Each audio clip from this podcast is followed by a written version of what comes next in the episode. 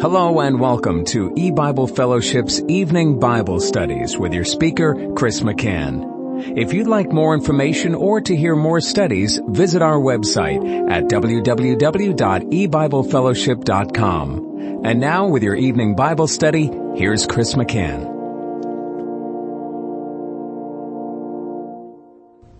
Good evening and welcome to E-Bible Fellowship's Bible study in the book of Revelation. Tonight is study number 9 of Revelation chapter 13. And we're going to be reading Revelation 13 and verse 5. And there was given unto him a mouth speaking great things and blasphemies, and power was given unto him to continue forty and two months. We looked at this a little bit in our last study, and we saw that Satan has always spoken blasphemies against God as the word blasphemy means to speak evil. And Satan has fostered this same trait in the unsaved people of the world as well as the unsaved within the churches and congregations. And now at the time, at the beginning of the Great Tribulation, and this will be the case throughout the Great Tribulation period, it's given him the beast a mouth to speak great things and blasphemies, to speak evil against, to defame God, to slanderously report against the right doctrines of the Word of God. And, and we've seen this, we, we mentioned this in our last study, it, it's very evident in the world today and also in the church. And then it says, and power was given unto him to continue forty and two months. And, and once again, this is given to him uh, because it is all according to the will of God. It is the Lord's purpose to loose Satan, to give him this final period of rule for the 23 year Great Tribulation period. And during that time, he will rise to heights uh, from his perspective of reigning over the unsaved people of the earth like never before. And yet the time duration is also given. It is not unlimited. Let me read it again. And power or authority was given unto him to continue 40 and two months. 40 and two months is a figure that represents a certain set period of time. Now, we know from other studies in the Bible that the actual duration for the Great Tribulation was 23 years. It began May 21, 1988. It concluded May 21, 2011, an exact 23 year period, an exact 8,400 days and here God is speaking of it as 40 and two months. It is a set time. It is not great tribulation without end. It, it is not great tribulation just goes on and on, continuing, continuing, and with no final conclusion. No, the great tribulation is a little season, the Bible tells us. It's not a prolonged 23 years. We, from our perspective, is a long time, but in relationship to other times and seasons, like the season of the church age, which was 1955 years, what is 23 years in comparison? It's not a very long period of time. And, and so God gives Satan, the beast, this final rule in order to accomplish the Lord's own purposes and utilizing him as an instrument of judgment upon the churches and to multiply wickedness within the world to uh, prepare the world, make it ripe for the final judgment.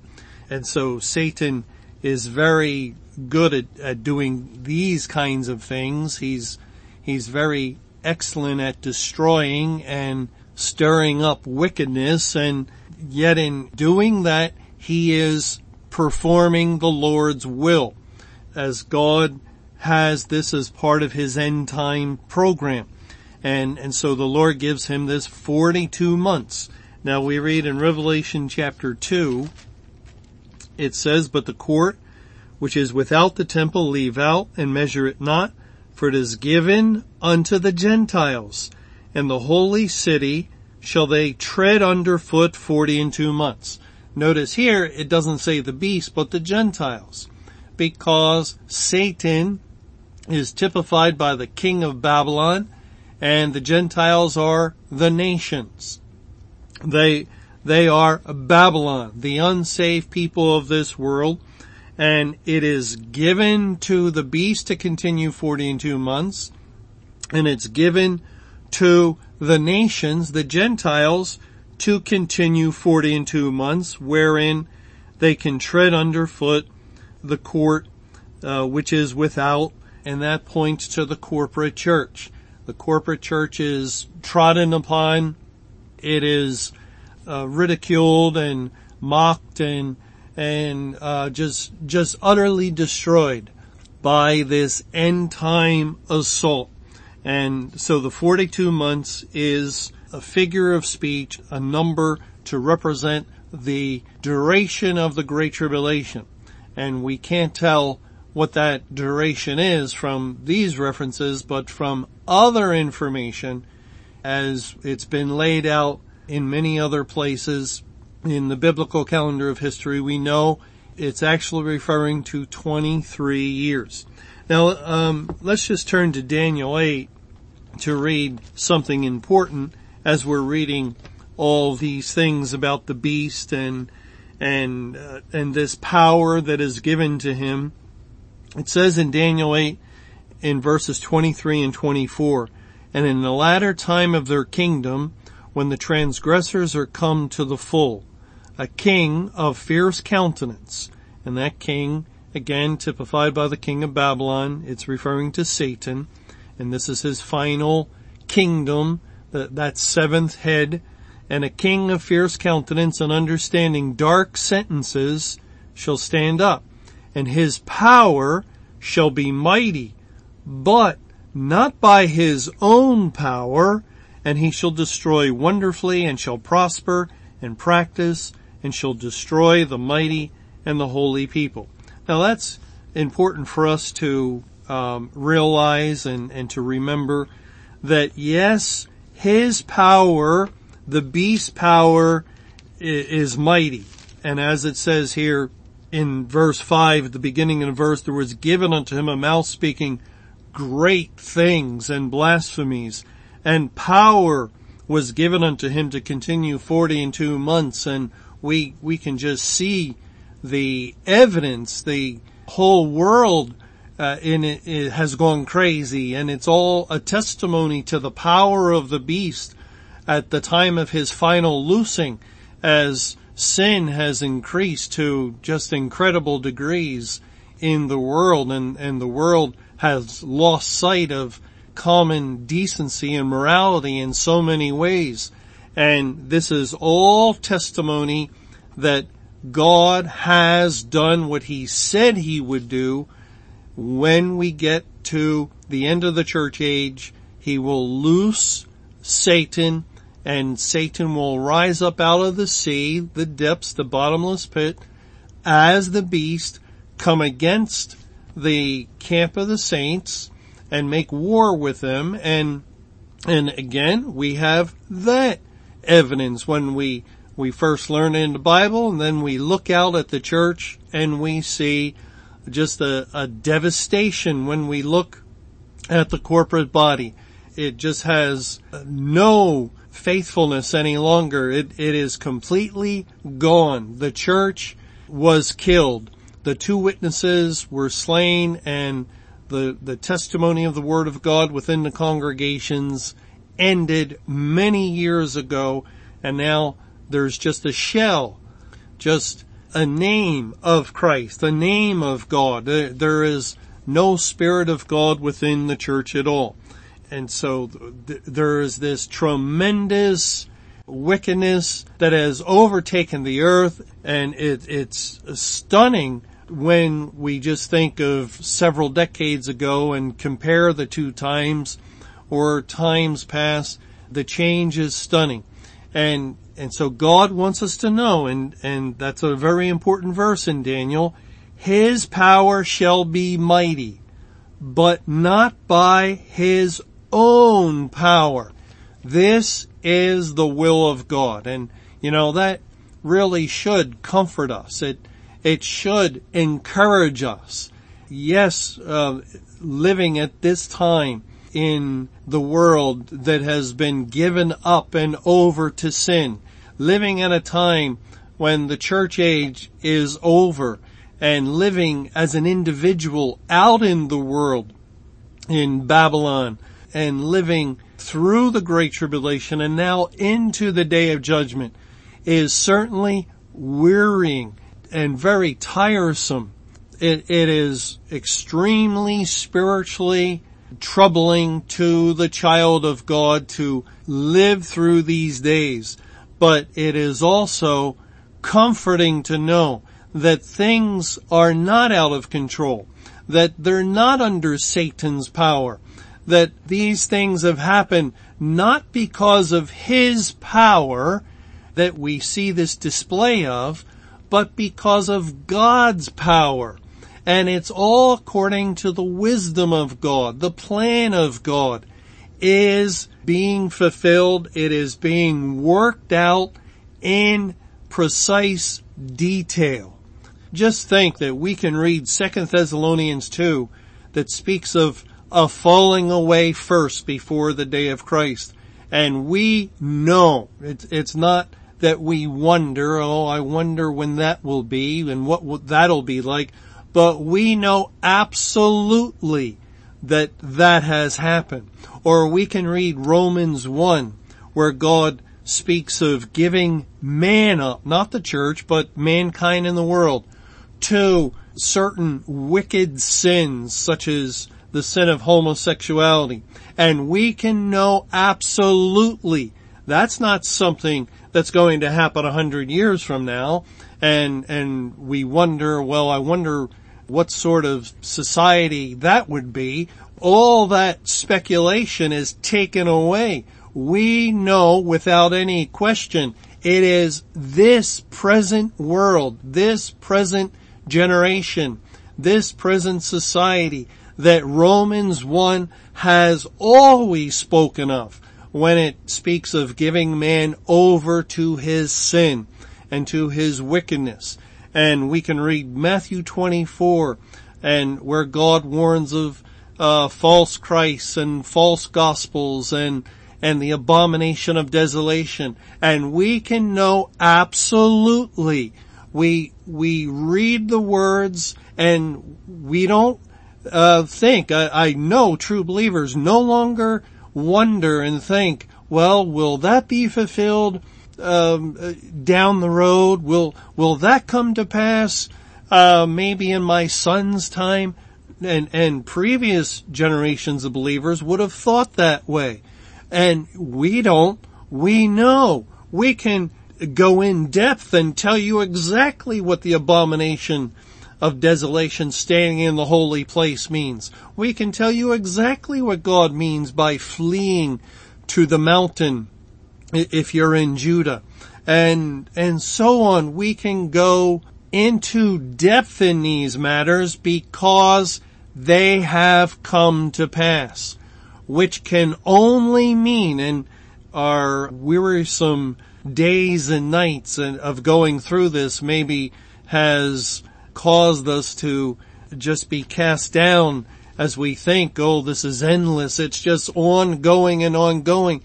But these things mean when, when we can see the literal fulfillment of them in 2 Thessalonians 2 or Matthew 24 or Luke 21, when we can see that immediately after the tribulation the sun is darkened and Mark 13:24 speaks of those days after that tribulation, the sun is darkened. And we can know that we are living in those days after that tribulation. You, see the progression within even a chapter like Matthew 24 or Mark 13. And those chapters are the chapters in which the Lord Jesus is answering the disciples' question, what shall be the sign of thy coming and of the end of the world? And we have moved well into those chapters uh, and progressed within the answer of the Lord Jesus Christ, the indicators that the Bible gives. You can look for signs as long as those signs are in the Word of God, the Bible. Like the sign of the prophet Jonas. You need to read the Bible to understand that sign.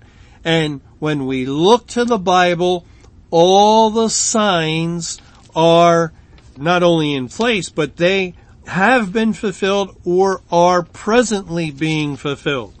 In Luke 21, it says in verse 25, and there shall be signs in the sun and in the moon and in the stars and upon the earth distress of nations with perplexity, the sea and the waves roaring. Now here it doesn't say that the sun is darkening or the moon is not giving its light or the stars are falling. It says simply there are signs in the sun and signs in the moon and signs in the stars. And well, what does that mean? Again, a sign is a biblical teaching or you can learn truth from going to the Bible if you want a sign. And in order to understand the sun, moon, and stars, we turn to the Bible.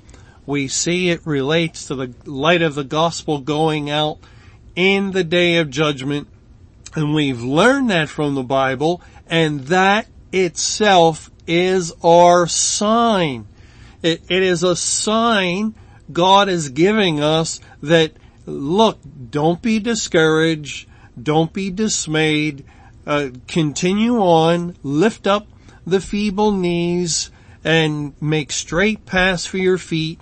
Keep on going, trusting me, the Word of God, trusting the Lord Jesus Christ, patiently waiting, though He tarry, He will not tarry, and you are right on course. And just look around, look through my Word, into the world around you, look through my Word, into the church around you, and, and has there ever been a world like this that has been given over to sin to the degree of this present world? No. It is certainly without parallel, without precedent.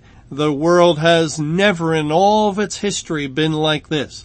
Has there ever been a church like this given over to iniquity, given over to um, false gods and and to high places and and to false teachings and doctrines. No, never in the history of the church age has there been a church corporate like this church corporate.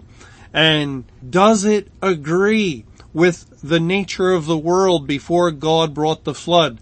Of course, that was just a, a small world of a handful of million of people but yes, the world, God says, the thoughts of men's heart was only evil continually, and then he brought the flood. And, and before he destroyed Sodom and Gomorrah, there was just tremendous wickedness in that city. And we are there. We are beyond the judgment on the church. And we are in the midst of the judgment on the world. And so we uh, we need to continue to trust the Lord and continue to trust His Word, the Bible, that has brought us up to this point. It has guided us so far up until now, and we need to continue to follow what the Word says and, and allow it to guide our steps.